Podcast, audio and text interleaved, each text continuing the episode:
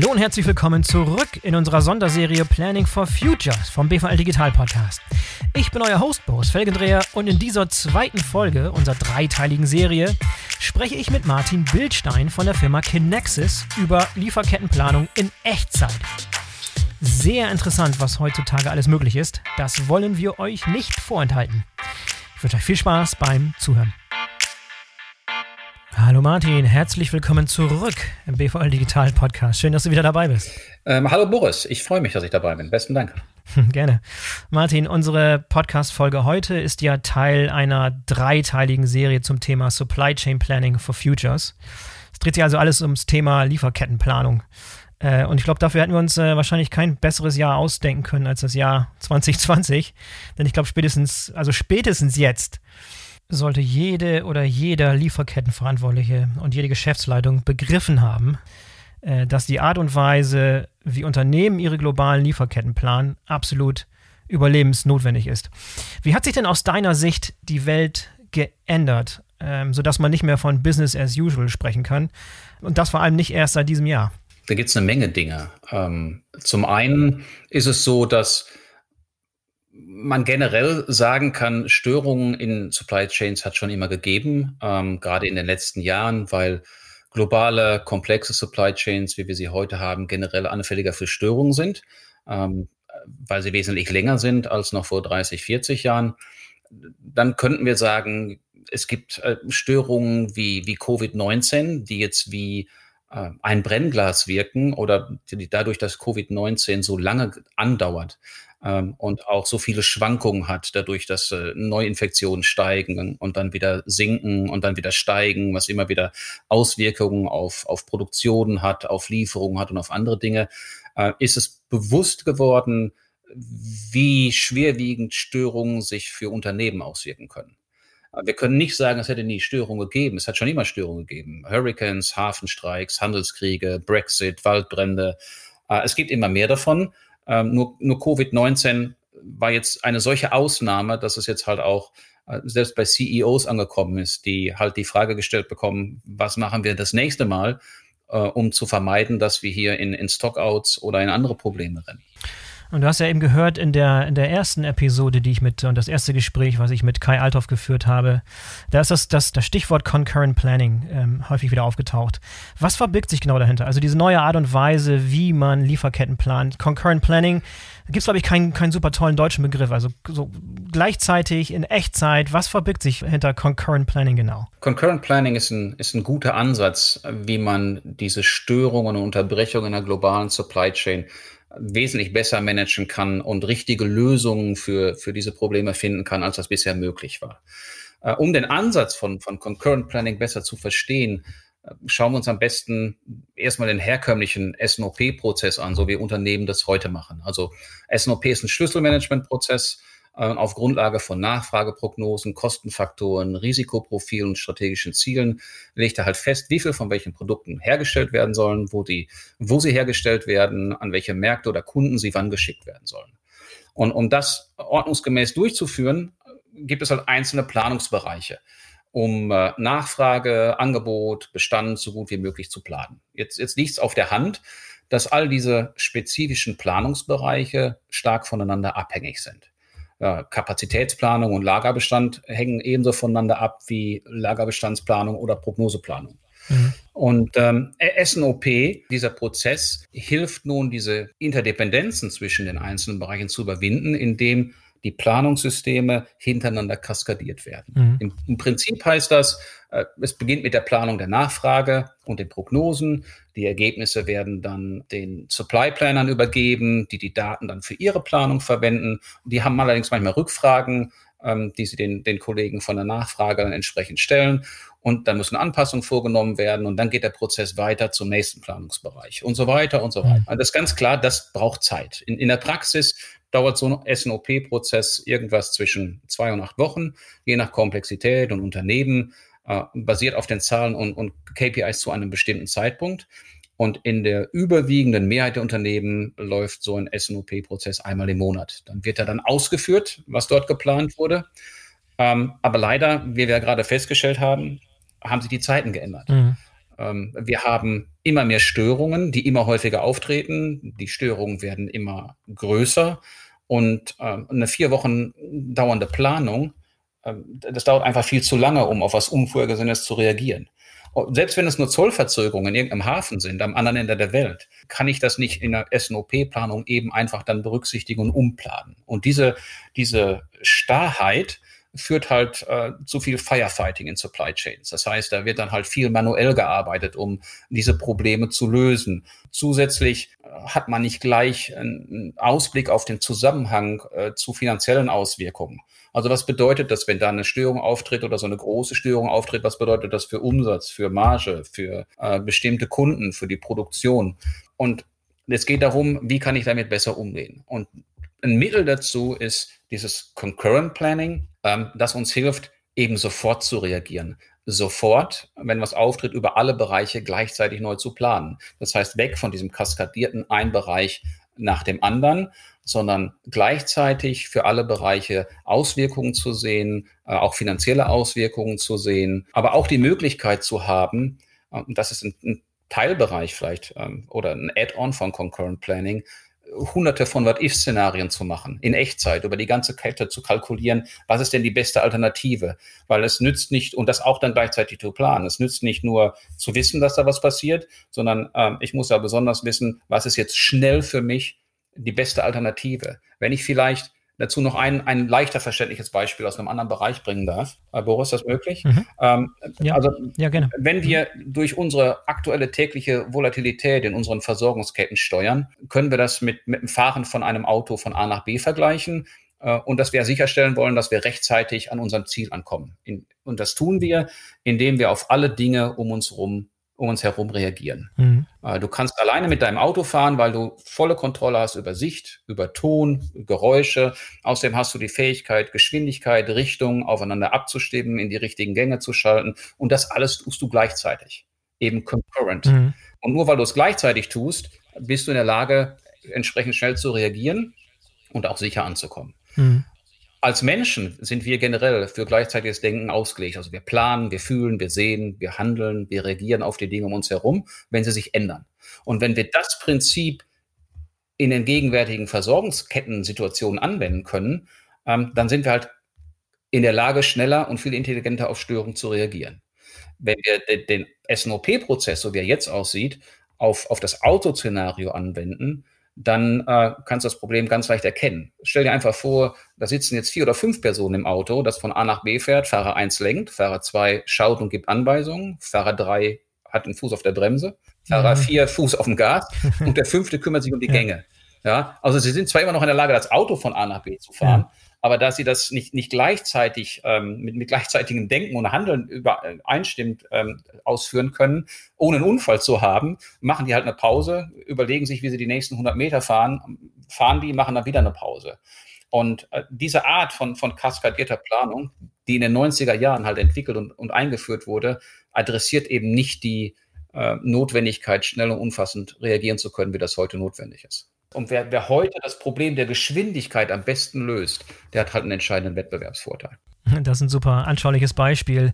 Ähm, das klingt auch total intuitiv, also es macht komplett Sinn, das kann man sehr, sehr gut nachvollziehen. Dann ist natürlich die Frage, warum hat man das nicht intuitiv in der Vergangenheit schon so gemacht, dieses Concurrent Planning? Was stand da bisher im Weg, um das so aufzu, aufzuzäunen, das Problem?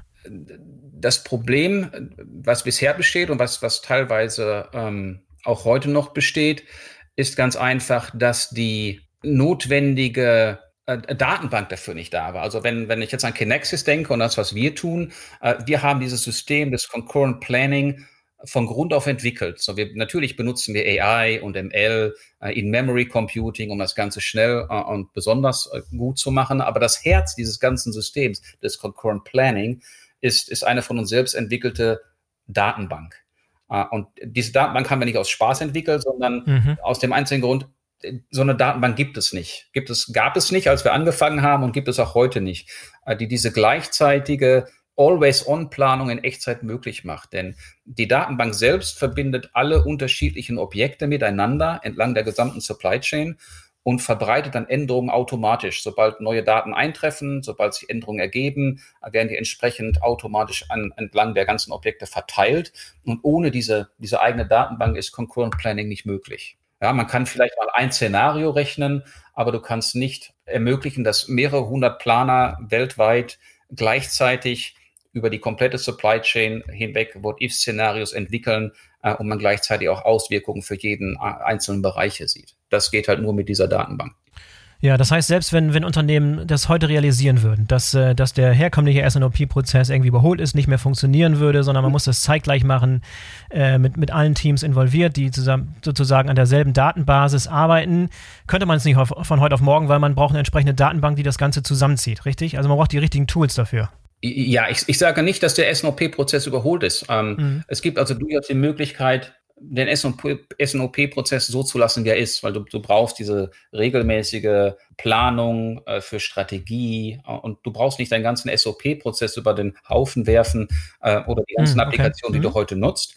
Du kannst einfach zum Beispiel dieses Concurrent Planning als Add-on dazu nehmen. Das, was, was Gartner beschreibt als SNOE, der Execution-Teil dabei. Also es gibt durchaus auch ähm, Kunden von uns, die ihren ganz normalen SNOP-Prozess haben und den auch so laufen lassen und dann halt Concurrent Planning benutzen, um die ganze Zeit innerhalb dieser vier Wochen abzudecken. Also was, ah, was, okay. was ihnen mhm. entsprechend fehlt, diese, diese kurzfristige Sicht auf Änderungen, diese ganzen Dinge, die passieren, äh, um zu reagieren, äh, das kann man hier auch machen. Da gibt es mehrere unterschiedliche Möglichkeiten. Also der SNOP-Prozess an sich ist weder schlecht noch verkehrt. Ähm, das kann man anders lösen, aber man muss nicht das Rad komplett neu erfinden, wenn man in dieses äh, Concurrent Planning eintauchen will. Das ist ein wichtiger Hinweis, denn äh, oftmals kann der Gedanke entstehen, dass man das, was man über Jahre hinweg so, so mühselig aufgebaut hat, dass man jetzt alles aus dem Fenster werfen muss und von vorne anfangen muss. Das ist also definitiv nicht der Fall, sondern man kann sozusagen die existierenden Systeme so lassen, wie sie sind, aber halt verbessern mit, mit, mit, mit so einer Art Datenbank, die das Ganze zusammenzieht. Genau. Ja, du hattest eben schon mal angedeutet und erwähnt, was, äh, was für Technologie dahinter steckt, die das, die diese Gleichzeitigkeit, diese Echtzeit überhaupt möglich gemacht. Ich, ich vermute, dass da in den letzten Jahren viel auf der Technikseite auch möglich geworden ist, das so in den 90er Jahren gar nicht, gar nicht äh, möglich war, oder? Das weiß ich nicht. Also ähm, wir haben zumindest, ich, auf der einen Seite müsste ich sagen, nein, weil so eine, Daten, so eine Datenbank gibt es bis heute nicht, eine vergleichbare, die das eben leisten kann es kann auch durchaus damit zusammenhängen, dass das Problem noch nie so dringend sichtbar geworden ist wie jetzt äh, während der, Covid-Zeit. Ähm, das wird ein Faktor sein. Ähm, aber natürlich gibt's, äh, sind auch wir technisch weiter vorangeschritten, wobei die Entwicklung dieser Datenbank schon in den 90er Jahren begonnen hat. Also es ist jetzt nicht, was wir in den letzten drei, vier, fünf Jahren äh, auf den Markt gebracht haben oder entwickelt haben, sondern das ist äh, wirklich über die Zeit äh, gewachsen. Ja, und diese In-Memory-Technik ist, glaube ich, noch ein eine interessantere Aspekt, der im, im Laufe der Zeit so dazugekommen ist und immer, immer immer ausgereifter und besser wurde, glaube ich. Ne? Ja, das stimmt, wo es einfach nur darum geht, wie schnell Transaktionen von Rechnern durchgeführt werden können. Und das geht halt bei In-Memory Computing am schnellsten. Und wir hören ja in der, in der, dritten Folge unserer Serie noch ein, bisschen spezifischer von, von, von Ford, äh, von David Thomas, der über 30 Jahre bei Ford gearbeitet hat und da unter anderem auch diesen, diesen Planungsprozess komplett neu aufgestellt hat. Da freue ich mich schon drauf, dass wir na, mhm. das nochmal äh, diskutieren können nachher. Ähm, aber kannst du uns vorweg schon vielleicht schon mal ein paar kurze kleine Kundenbeispiele geben von Kunden, die eure Technologie nutzen und wie die das, äh, wie die, wie die diese, diese Problematik lösen? Gerne. Es gibt ein gutes Beispiel von ähm, Procter Gamble, mhm. die Concurrent Planning eingesetzt haben und denen Concurrent Planning in manchen Situationen, Situationen schon sehr geholfen hat. Äh, für Procter Gamble war es ein ganz entscheidender Punkt in, in ihrer digitalen Transformation, als sie ähm, sich mit Hurricane Irma konfrontiert sahen, der da auf die USA zugekommen ist. Das war schon 2017. Und ähm, Procter Gamble hat dann über die, die Wettervorhersagen den Weg des Hurricanes sich angesehen. Und sie haben dann die What-If-Szenarien und Möglichkeiten von unserer Lösung halt genutzt und dann geschaut, welche Produktionsstandorte, welche Distributionszentren, welche Lieferanten auf dem Weg des Hurricanes liegen, als auch welche Bestände und äh, Supply Chain Assets äh, sich dort äh, befinden können. Die Planer haben dann jeweils innerhalb von wenigen Minuten Szenarien entwickelt, was passiert, wenn sich der Hurricane weiter nach links oder weiter nach rechts bewegt oder die, die Richtung entsprechend ändert und welche Auswirkungen das hat und was dann die besten Pläne sind, äh, um äh, das Geschäft am Laufen zu halten ähm, und sicherzustellen, dass Kunden bedient werden. Mhm. Äh, diese Pläne werden dann oder wurden dann entsprechend jeweils direkt umgesetzt. So konnten sie rechtzeitig auf Produktionsstandorte und Lieferanten umstellen, die die Versorgung von Material sichergestellt haben und weniger durch den Hurricane beeinträchtigt wurden. Und außerdem konnten sie ihre Bestände neu ausrichten, sodass sie direkt nach dem Sturm mit den dann dringend benötigten Produkten, die man dann braucht ähm, oder die die Menschen dann vor Ort brauchen, die entsprechend liefern konnten. Ähm, natürlich sind auch hier Standorte betroffen worden, die auf dem Weg des Hurricanes äh, lagen und die sind beschädigt worden. Ähm, aber das Geschäft an sich wurde aufrechterhalten. Die Versorgung wurde sichergestellt, die richtigen Waren waren am richtigen Ort und alle Kunden wurden zu deren Zufriedenheit bedient. Der CFO von Procter Gamble hat in, hat in dieser Zeit in der Supply Chain nachgefragt, äh, ob sie eine offizielle Meldung rausgeben müssen, äh, aufgrund des Hurricanes, des, des äh, entsprechenden Einfluss auf, auf äh, Umsatz ähm, und, und diese Dinge hat. Aber das Supply Chain Department konnte hier sagen, nee, äh, wir haben alle Möglichkeiten geplant, alle Geschäftskontinuitätspläne liegen vor und wir können sicherstellen, dass wir trotz Hurricane die richtigen Produkte in der richtigen Qualität, Menge, Zeit und Kosten am richtigen Ort liefern können. Und das war einer der ganz, ganz wenigen Unternehmen, äh, die das konnten. Das ist ein, ein Beispiel davon. Ja, interessant. Consumer, Consumer Goods, interessantes Beispiel. Ich habe gerade ein Gespräch geführt äh, für den BVL Digital Podcast mit, mit Peter Gebhardt von, von HIP, äh, mhm. der der auch dann mit der, mit der Krise zu kämpfen hatte, der sehr ein, eindringlich erklärt hat, war, wie bei ihm die Engpässe aussahen während dieser Corona-Krise. Mhm. Sicher auch nochmal ein Kandidat, Kandidat für euch. Gibt es noch andere Beispiele aus anderen Industrien, die interessant wären? Ja, es gibt ganz viele Beispiele. Ähm, auch aus, also ich denke an, an Automotive, äh, gerade in Europa mit, mit äh, Emissionsmanagement also mit What-If-Szenarien und anderen Dingen halt zu berechnen, ähm, wie, wie produziere ich um, und wie verkaufe ich, um innerhalb der ähm, Emissionsgrenzen für Flotten zu bleiben. Also wir haben in unterschiedlichsten, wir haben, wir haben, wir haben viele in, wir haben viele Kunden in Life Science, in Automotive, äh, Pharma, CPG, Industrial. Also das Thema Concurrent Planning oder die Philosophie an sich, ähm, dieser andere Ansatz ist halt überall da wichtig, wo Business-Kontinuität wichtig ist, wo man schnell auf Störungen reagieren will, um auf, äh, um trotzdem weiter den Kunden zu beliefern oder beliefern zu können, aber auch um zu sehen, welche finanziellen Auswirkungen das auf entsprechendes Unternehmen. Mhm. Ich würde das gar nicht begrenzen auf, auf bestimmte äh, Industrie. Ja, ja, das, das klingt so alles so sehr, sehr plausibel und sehr, sehr, macht, macht Sinn und ist logisch. Ähm, auf, wenn, wenn ihr so mit, äh, mit, mit Kunden sprecht, mhm. gibt es sicherlich auch, auch ähm, Skeptiker. Was sind so traditionelle, erwartbare Argumente, die dagegen sprechen würden, sowas zu implementieren? Nee, das, das, was ist das häufigste, was du hörst? Das, ja, das haben wir schon. Oder wir planen schon.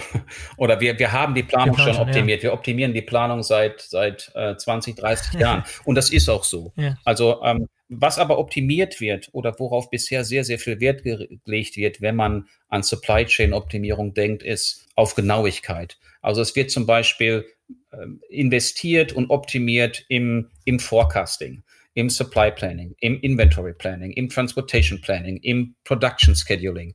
Aber das sind halt immer nur die einzelnen Teilbereiche, in die investiert wird, in der Hoffnung, dass wenn ich hm. ähm, mhm. überall hin auf 95 Prozent optimiert habe, müsste auch dann meine ganze Planung und meine ganze Kette optimiert sein. Das ist aber ein Trugschluss, weil diese Interdependenzen, von denen ich vorhin gesprochen habe, trotzdem bestehen bleiben. Und selbst wenn ich alle, wenn ich eine, eine Forecast Accuracy von, äh, von 99 Prozent habe, sind trotzdem noch die einzelnen Bereiche voneinander abhängig. Und ähm, das heißt, das Thema der gleichzeitigen Planung, wenn Störungen auftreten, ist somit immer noch nicht gelöst. Mhm. Und was das, das größte Problem ist, oder nee, das größte Problem ist, halt diese neue Technik wirklich zu verstehen. Darum bringe ich gerne dieses Autobeispiel, weil, weil es das am plastischsten ja, macht. Mhm. Ähm, wirklich den Unterschied zu verstehen, dass es eine ganz andere Philosophie ist. Weil sonst ist ja Planung kein, oder SNOP, das ist ein alter Hut. Also das machen wir seit den 90ern. Seit, seit es vernünftige Computer gibt, haben Unternehmen SNOP. Aber es geht darum, das ist jetzt, das gibt es jetzt seit 30 Jahren. Vielleicht sollte man jetzt mal drüber nachdenken, ähm, was mit gleichzeitiger Planung anders werden kann und wo man da wirkliche Wettbewerbsvorteile erzielen kann, weil die Kunden, die das einsetzen, haben deutliche Wettbewerbsvorteile, wie du gerade bei Procter Gamble an dem Beispiel sehen konntest. Gibt es eigentlich auch häufig das Argument, dass, äh, dass Leute sagen, Mensch, wir, haben, wir machen gerade eine neue Implementierung vom neuen ERP-System, lass uns erstmal das machen, bevor wir was anderes machen. Ist das ein Argument, was du häufig hörst, dass Leute erst andere Projekte vorschieben, die wichtiger seien? Nee, das ist ähm, immer ein Argument und das sollte man auch ernst nehmen, weil das sind immer halt große Projekte. Äh, man sollte grundsätzlich Kunden immer ernst nehmen. Ähm, ja. Guter Ratschlag.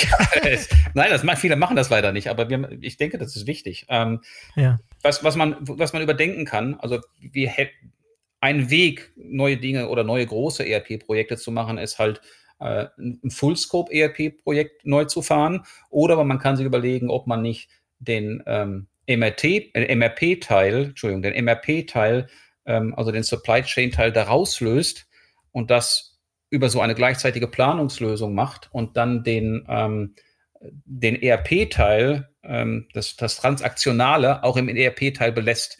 Dadurch kann es in manchen Situationen einfacher sein, ein neues ERP äh, einzuführen oder äh, von, von auf, auf S4 HANA zu wechseln. Also es gibt Situationen, das mag nicht immer der Fall sein, es gibt durchaus Kundenbeispiele und Situationen, wo ähm, es sich gelohnt hat, sowohl von Kosten als auch von Zeit als auch von Erfolg, erst äh, so ein ERP-System wie das von Kinaxis Rapid Response zum Beispiel ist, aufzusetzen und dann ähm, die S4 HANA Umgebung nachzuziehen. Mhm. Wie, äh, wie kompliziert und wie aufwendig und wie zeitaufwendig vor allem ist es normalerweise so ein äh, Concurrent Planning System zu implementieren? Das ist eine gute Frage. Abhängig, ne? Ja. Einmal ist es ein. It depends. Nein, nein. Einmal ist es ein ähm, Software as a Service Produkt.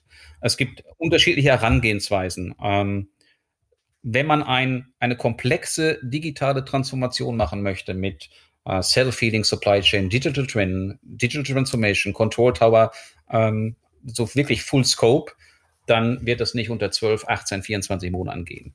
Äh, wenn man aber sagt, äh, als Bestandteil, ich sehe mir das Concurrent Planning raus als Ergänzung zum SNOP, äh, dann sieht das ganz anders aus. Äh, wir haben, ähm, oder wenn man sich sagt, ich möchte einfach nur erstmal mich über Insights kümmern, ich möchte sehen, welche Auswirkungen es hat, äh, hat manche Störungen auf meine Supply Chain, dann ist das ein Sechs-Wochen-Projekt.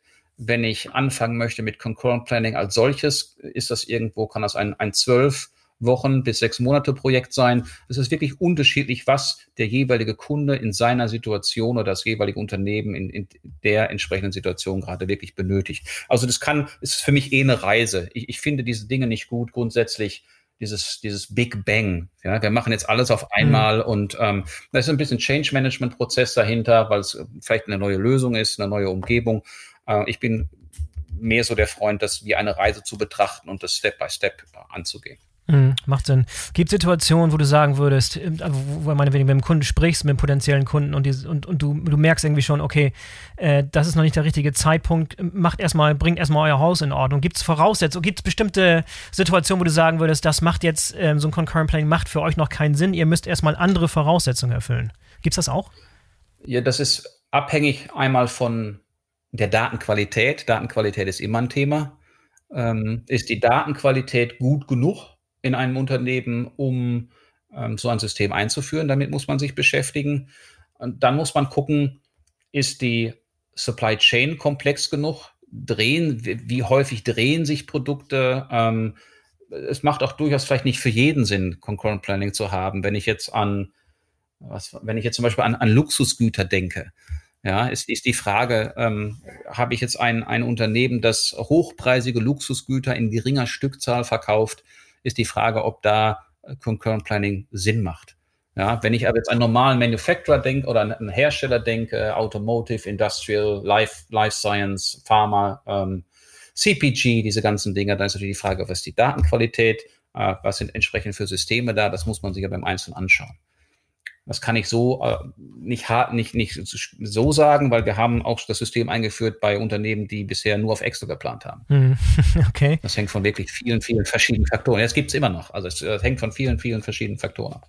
Ja, Datenqualität ist nochmal ein gutes Stichwort. Lass uns da nochmal mal näher, näher betrachten. Was sind so typischerweise Datenqualitätsprobleme, die du heute immer wieder siehst, die hier im Wege stehen könnten, die man erstmal beheben müsste, bevor so ein System Sinn macht? Äh, Dateninkonsistenz. Also in unterschiedlichen Regionen äh, für das gleiche Projekt viele, viele verschiedene Produktbezeichnungen, äh, Produktnummern, ja, dass ich halt, dass, dass ich viele, viele verschiedene regionale Systeme habe mit, mit eigenen ähm, Metriken, mit eigenen Daten, die nicht wirklich kompatibel sind, sodass man aufwendig irgendwelche Tabellen auch erstellen muss, die man dann matcht. Das ist auch möglich.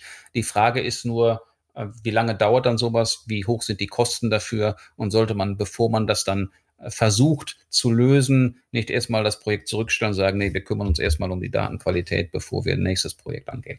Ja, du arbeitest ja wahrscheinlich auch immer mit, mit verschiedenen Teams zusammen, ne? die da an einem Tisch sitzen und zu sagen und da, und da zustimmen müssen, dass man sowas angeht. Ich hatte mehr mit Kai, Kai Althoff von, von Forflow schon das Thema Change Management angesprochen. Äh, würde ich mit dir auch gerne, gerne mal drauf eingehen, weil du bist noch ein bisschen, bisschen dichter dran an dem Thema. Ähm, wie schwierig ist es, so ein großes, komplexes Unternehmen, das global tätig ist mit der globalen Lieferkette, mit, mit verschiedenen Teams, die in verschiedenen Regionen sitzen, die zu sagen, an einen Tisch zu bringen und gemeinsam so ein Projekt durchzuziehen? Schwierig. Das ist immer schwierig. ja. Das ist immer. Also, das war eine rhetorische Frage. Ja. Ja. Danke. Nein, äh, das ist immer schwierig, weil jede Art von Veränderung ist erstmal was, was man nicht möchte. Der Mensch möchte keine Veränderung grundsätzlich, was auch okay ist. Die Frage ist jetzt auch hier wieder, was macht man? Wenn wir über digitale Transformation reden, heißt es ja nicht nur, dass man möglichst manuelle Pro Prozesse digitalisiert äh, oder Prozesse optimiert, sondern auch, dass man Organisationsformen hinterfragt oder neu aufstellt und Prozesse verändert. Mhm. Ähm, wir ermöglichen, wenn wir irgendwo mit unserem System hinkommen, End-to-End-Transparenz. Das Ding ist always on. Es wird gleichzeitig geplant über alle Bereiche in Echtzeit, sodass man sich zumindest die Frage stellen kann, macht es vielleicht Sinn, die Organisation im, im Bereich der Planung so zu ändern, dass äh, die Planer nicht nur in lokalen Teiloptimierungen sitzen, sondern dass die Planungsorganisation eher so aufgestellt ist, dass es organisations- und funktionsübergreifende Verantwortlichkeiten gibt. Somit sie auch schneller und flexibler wird und nur äh, kleine Teilplanungsbereiche in einzelnen Regionen lässt.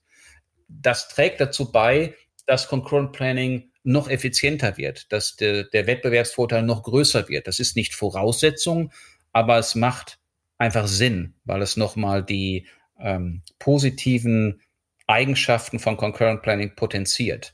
Das bedeutet aber immer wieder, dass man Senior Executive Commitment braucht. Also das ist nicht, nicht eine Geschichte, die aus den ähm, einzelnen Planungsabteilungen verständlicherweise kommt, die damit zufrieden sind, wenn sie ähm, gleichzeitig planen können, wenn sie What-If-Szenarien unlimitiert haben können, wenn sie miteinander äh, untereinander arbeiten können an einem, in einem System. Aber wenn man das voll ausschöpfen möchte, geht es halt darum, sich auch Organisationsformen anzugucken. Und darum ist es eigentlich auch ein Thema für, für C-Level, sich damit zu beschäftigen. Mhm. Ja, macht Sinn. Was sind denn so typischerweise so Metrics, ähm, die sich die Unternehmen selber setzen, um zu bestimmen, ob das System, wenn es implementiert ist, erfolgreich war? Das ist, hängt, von dem, hängt von der Problemstellung und von, unter, von unterschiedlichen ähm, Situationen in Unternehmen an. Das, das kann sein halt, ähm, kann OTIF sein, es kann Revenue sein, es kann ähm, Bestand sein. Ähm, es ist wirklich völlig unterschiedlich. Es kann, äh, es, wir reden unter anderem auch mit, ähm, mit Customer Success oder Customer Fulfillment Abteilung, wenn es darum geht, äh, Zufriedenheit der Kunden äh, zu erhöhen, die Verfügbarkeit der Produkte zu erhöhen. Ähm, das sind genauso Themen wie äh, Cash. Ja, dann zu sehen, was, was, wie viel kann ich an Cash aus der Supply Chain heraus ähm, mehr bereitstellen es gibt wirklich da ganz unterschiedliche KPIs. Wenn wir uns auf reduzieren, weil es halt meist Revenue, äh, Marge, das heißt, wie kann ich mit der Supply Chain die Margen beeinflussen, äh, OTIF, Kundenzufriedenheit, das sind so die Hauptdinge hier.